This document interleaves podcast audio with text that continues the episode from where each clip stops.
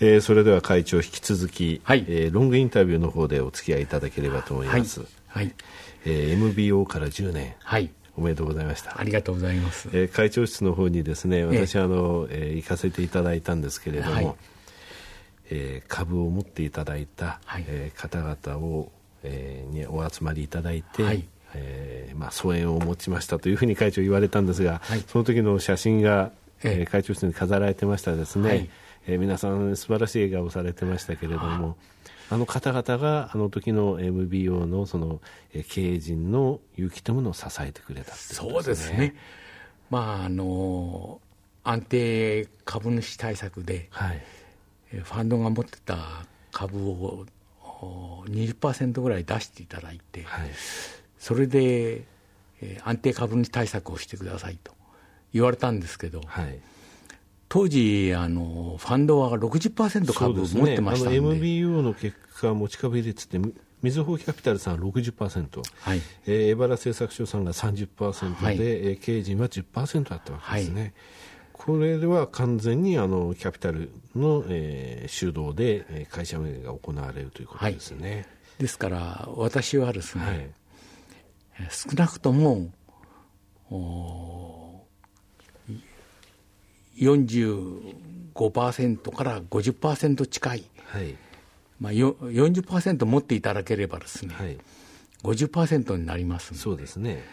えーそれに近づけたいとはい。思ってですね、で公募前の安定株主対策でみずほキャピタルさんが20%から25%を出されて、えエバラさんも10%から15%株式を放出することになって、はい。それを、えー取引先にお願いされたんですね。そうですね、はい。主要取引先、ええー14社に、はい。えーお願いして、はい。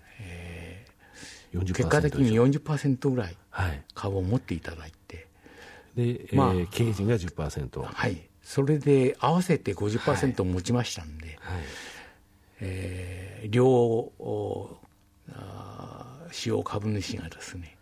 マイナーな株主になってしまったわけですね。はい。ですから、まあ、やっとそこで経営権が私どもの手元に返ってきてですね。はい。それであの初めてあ IPO の最終局面にはい。入っていくことができたわけです。なるほどね、はい。大変だったですね。いや MBO してからがあの MBO 苦労してからがが本当の苦労っていうのはそういうことなんですねまああのファンドもですね、えー上場すれば株価が上がるっていうことを、はい。あ100も承知の上でですね、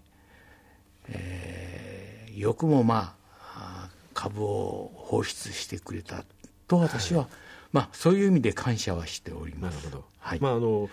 上場をねはい。目的としてましたので、それはあのキャピタルさんにとっても、えーまあ EXIT の前の段階としてはい。出してくださったということですね、はい。で結局 MBO をやられてから上場までに、はい。初めの出された条件って何年でしたっけ？えーまあ3年以内という。3年以内、はい。それずいぶん長いで早い早いですね。えもう2年まあ足らずではい。上場することができたわけですから、はい、いあの通常ですね、ええ。3年以内っていうふうに言ってて5年でできれば御の字っていうふうに実は あのキャピタルさん思ってたりとかですね、怒られちゃいますけれども、はい。そして実際もうその目がなくなっちゃう会社もたくさんあるわけで、はい。3年って言っててその3年以内にっていうのは本当にあの稀な例なんですけれどもね、えーそれがあこれできるなと思ったのでその逆に安定株主対策として出されたんだと思いますね。えでその時に先ほど、えーショートの方でもお話がありましたけれども毎月海外拠点を一つ作っているようなスピードだったと。そうですね。まああのやらなければならないことはたくさんそうですよね。国内的にもあったんですね、上場前の準備だけでも大変ですよね、え。はい、まあ、その一方でこの会社にはですねえ終身の適格年金があったんですよ、はいはい。で、えーこれを解約しないとですねはい。5.5%のはい。運用をしていくということでです。毎年1億から1億5000万ぐらいの赤字を計上してたわけですね。なるほど。年金の。はいで私は援病をするにあたってですねこの適格年金を全員のハンコをいただいて解約しなきゃならんという決断を最初にしてですねすでに何人のひ人には年金を給付してたんですけどはい。その給付している方々にもうお願いしてですね。えーそれで、えーこのお終身年金を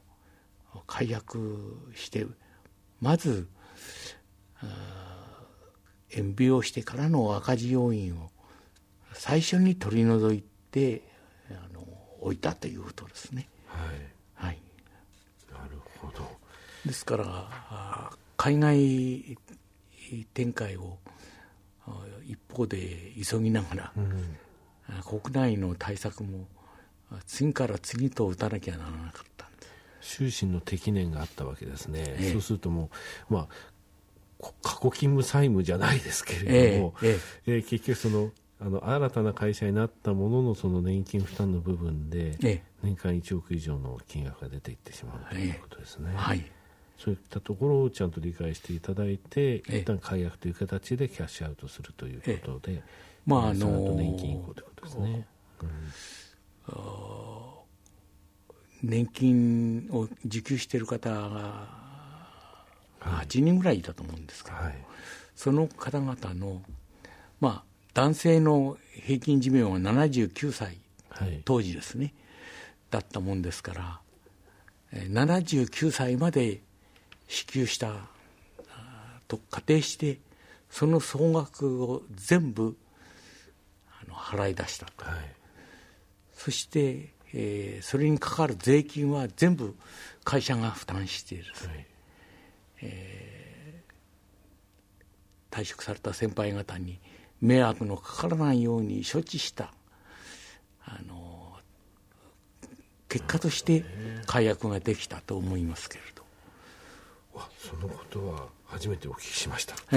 ですね、そういうことも一つ一つほぐしていかなきゃいけないわけですね。はいはい。上場の準備、えー適年のところのその、えー巻き戻しって言いますか、はい。えーほぐすこと、はい。それから海外進出。はい、それともう一つは、あー特にえーファンドの方はですね、はい、研究者の数をあー1割から2割減らしてくれと。はい、あ人数が多すぎると。これがまああ武器になるのかマイナスになるのかはわからないけれど、とりあえず一度人員を縮小してくれと。こういうあ強い要請がありまして。はい、まあ私はあ泣く泣くですね、はい、55歳以上の人たちを早期に定年退職させるという。あですからあ長い人は4年間分の給与を払ってですね。はい、で、えー退職金も払って加算して払ってですねやめていただいた、まあ、それが15%から1718%いましたでしょうか。ですから人数にして20人から25人はい。退職者を出さざるを得なかったというですね。けど会社としても随分あの、えーやっぱりあのずあのお金をかけてきちんええとその理解をもらえるような形で、ええ。あの当時あの話題になったあのよろしくないやり方をやる企業さんもありましたけどそういうのと全然違うんですえね私はね、はやはり退職金はのせ4年分。やはりあ従業員があの退職した後あ幸せな生活が送れないというのはあお互いに不幸なことなんで、うん。そういうことはしたくないと我々もお MBO から IPO 難しいものにチャレンジしなければならない。苦しさはあったんですけど辞めていく人にもたちにも同じ苦しみを味わわせたくはない。できるだけ、えー、彼らのためになるように配慮してことは進めようとそう考えてやりました。なるほど。はい。いやあのおあの御社の MBO についてはいろいろとね、はい、あの以前からお話を伺ってましたけれども、はい、その本当のなんて言いますか現場の、えー、苦しかったことですね、はい、お話を今2つお聞きしたなという印象です。はいあの新規事業のところなんですが、はい、ショートの方ではさらっとですね、はい、流させていただきましたけれども、はい、えー、太陽光パネルの設置販売、はい、こちらももう今期6億8億の売り上げと、あと台湾での化粧品販売もされました。開始されたと、で中国、台湾での貴金属メッキ事業、ここの部分、ちょっと、はい、えー、もう一度お話しいただきこれはですね、あの銅メッキの後に、はい、あ金メッキのプロセスが来ることになってるんですね、はい、ですから私どもとしてはあ金メッキをやるっていうのは、はい、銅メッキから最終段まで行くという、うん、これのチャレンジだったわけです。で私どもはあのもともとエンソン、はい、まあ、ユージライトという会社の子会社だったんで、はい、えー、そのユージライトトの傘下には田中貴金属とイージャーという、はい、あのなるほど。田中貴金属さん。ええあの金メッキの会社がありましてね。そのためにうちには金メッキの技術を教えなかったわけですよね、はい、ユージライトが。だから我々に金メッキの技術がないんですけれど。あまあ私はできれば自力で開発したいと思って、この貴金属メッキに取り組ましたんですけれど、あまあちょうど時期がですね、えー、お客さんがこう金の、ね、値段があこの数年での何倍にも上がってですね、まあ金のリサイクルっていうんですかあ金属屋さんが金のブレスレットや、うん、その金のネックレスを買い戻すような、はい、動きが出てですねるぐらい金の値段が高騰しているわけですそういう中でお客さんは金の使用量を節約したいと。そうですね当然。はい。でコストを下げたい、うん、そういうことで私どもにニッケルパラジウム金というですね金の代わりにパラジウムを使う。加わってるわけですね、はい、で、えー、フラッシュ金であ従来の金の3分の1から4分の1の使用量で済む、うん、プロセスを開発してくれないかという依頼があってですね、はい。えー、お客さんと共同で実は日パラ金の開発をやってきて。3分の1で済むっていうのは非常にコスト削減なんですね。コストが大きく響いてきますから、はい、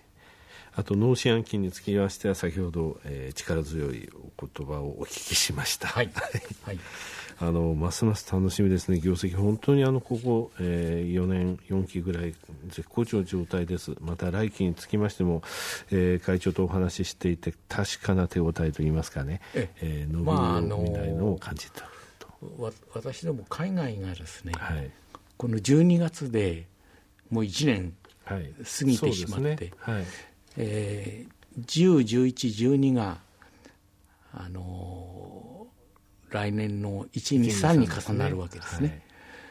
で、1、2、3が、海外の1、2、3が、えー、4、5、6、日本の第一四半期に入るわけで。ですから、海外についてはもうすでに見えるんですよね、えーはい、来期のあ目標を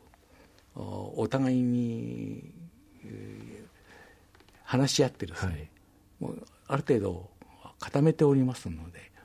来期の見通しも先ほどお話したように6割が海外のウエットっていうことになりますとですね、はい、6割か7割近くが。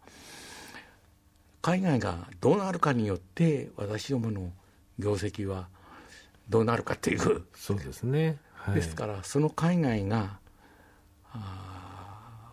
まあ、今年以上にいい数字を出してくれてるんで、はい、私としては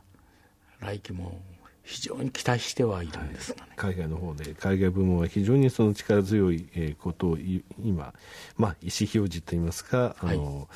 えー、見込みとして立てつつあるというところですね。はい、そうですね。御社の場合そうなんですね。今期の4月6月のところで携帯のあの、ええー、向けの薬品が少し落ちた時もこれ1、3月のところで世界的にあの中国とか韓国で生産調整がありましたよね。はいでこの影響で今回、四六校ですけれども、はい、逆に言えば四六の時点で、四六の数字を発表されたときは、もう四六の海外見えてるわけなんですよね。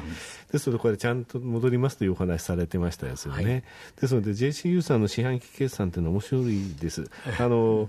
えー、今回の第一クォーターの時もきちんとそういうお話がされてましたので、はい、あの安心感があって。で、えー、なおかつ今、その海外に対して、その海外のところで、1月、12月のところで数字作るわけで、来期の目標というところ、えー、数字については、えー、今年、えー、以上強い数字が出てくる可能性が高いと、はい、そういう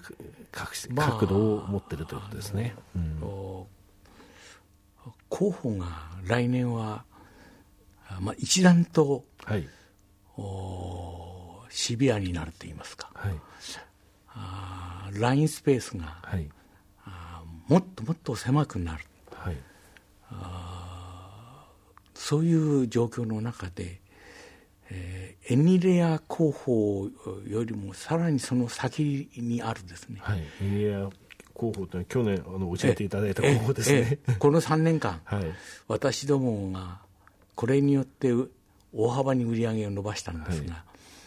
この先のプロセスですねがカッパピラーという、はい、カッパーボンドという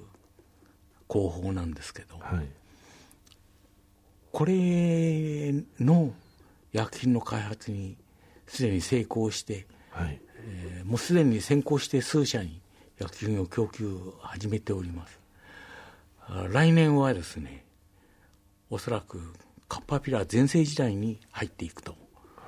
思います、はいすごくなんか大きいお話をされたようなあの気がするんですけれども、はい。はい、これは、はい、あの CPU ですね、はい、あのパソコンなんかでは MPU という、はい、あの演算機能の持った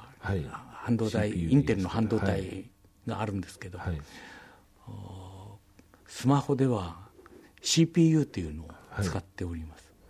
これが候補が変わってきます。ですから、はい、あ台湾の大手は軒並みカパピラにカパピラ。の試作の依頼が私どもに殺到しておりまして、はい。まあ、次々に試作品を出している段階ですね。すごいですね。いや、はい、会長ここでポロッとお話になっちゃいましたけどこれよろしいんですか？えこれはもうもう来年早々にも早々にも。明らかになると。あそうですか、はい、いや会長、これ1年に1回じゃなくて半年に1回ぐらいお越しいただかないと 次から次へとですね、ええ、あの去年の今頃お話しいただいてた台湾の化粧品とかもうなんかずいぶん昔のことのようになんかあの御社を四半期ごとで追ってますとですね感じられるんですね台湾の化粧品もおかげさまで、はい。えー、ヤフーでですね、はい。えー、売り出しましたところもうすでに1万5000人ぐらいの会員が登録されてましてね、はい、非常に好調な売れ行きを今台湾で。はい、はい、しております。いや毎回毎回あ新しいお話新しい技術のお話をいただきましてですね。あのびっくりです、正直申し上げて、えー、本当はもっとあのショートバージョンの方も長い時間いただければですね、ええ、あのこういうお話できたんですけれども、ロングバージョンの方でいろいろとお話しいただきましてありがとうございました。はい、えー、また、えー、近いうちにですね、はい、この番組の方にお越しいただければと思いますありがとうございます。はい、よろしくお願いいたします。ありがとうございました。すみません、ありがとうございます。